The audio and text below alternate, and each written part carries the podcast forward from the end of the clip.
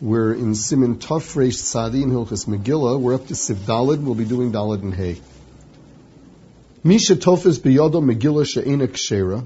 Someone who is holding a Megillah that is not kosher, for example, someone's reading from a Chumash, Lo Yikra Im Shatz. He should make sure not to lane along with the Balkore, Ela Shomea V'Shosik. He should be silent and he should listen to what the what the uh, Balkore is saying. Hagah, to the, which the Ramah adds, V'chein lo yisayeya shum odom al pel lechazan. None of the people that are listening to the Megillah should help the chazan.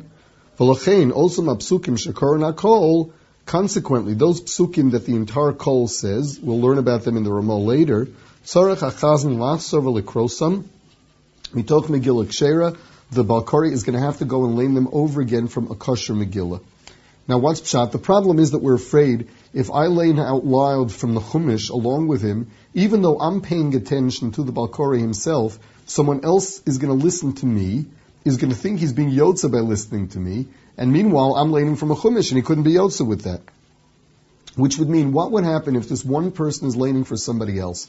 You have a Yochid, and a Balkori is laning for him. So it would sound as if there's no reason why he shouldn't lane along with him, as long as he's paying attention to what the Balkori says.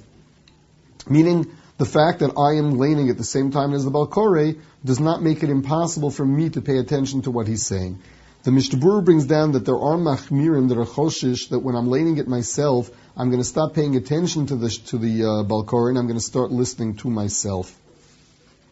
Now, uh, the psukim that the tzibra lanes, where it says that the Balkore should lane them over again, the Mishnah says that's only lechatchila, um, whereas uh, b'di'eved, we learned that if you lane part of the Megillah Balpeh, it's also good. So Mamela, even if part of it was not laned from a kosher Megillah, you're laning from a Chumash, and you said those psukim and didn't hear them from the Balkari, you're still Yotza, because it's only something small in the middle of the Megillah. Um, nevertheless, lechatchila, you should really hear it from the shatz again. The reason, lechatchila, you're supposed to hear the entire Megillah lane from a kosher Megillah. So even though if you miss a word here or there, you can fill it in. Lechatchila, you're supposed to be hearing all of it from the Balkori. Sifhei, Kar Serugin. What happens if you read it by skipping? What does that mean? Dahainu. Shepasak ba v'shaha. You lane a little bit, you stopped. You lane a little bit, you stopped. Shepasak. And each time you stopped, you went back to where you were up to. Even when you paused in the middle of laning eh, for so long that you could have laned the entire Megillah from beginning to end, nevertheless, the halacha is yotza, you are yotza. The Mishnah brings up here there was a machlokas Rishonim that he discussed in Hilchas Tefillah, where there are Rishonim that hold that if it was Shal Machmas Onus, if you weren't allowed to lane at that point, uh, someone had a guf she'eno naki, he was not allowed to lane and therefore he stopped. If it was Shalkade Ligmar Eskula with an onus, then you would have to go back to the beginning. The Mishnah says to be choshish for that day, but not to make a, another bracha. Hagah, says the Ramah now, Va'afilu soch benatayim. Even if someone speaks in the middle of the Megillah, we're talking about the Balkari stopped and someone spoke, or the Balkari himself spoke. The halacha is that even words are not a hefsek in the middle of the Megillah.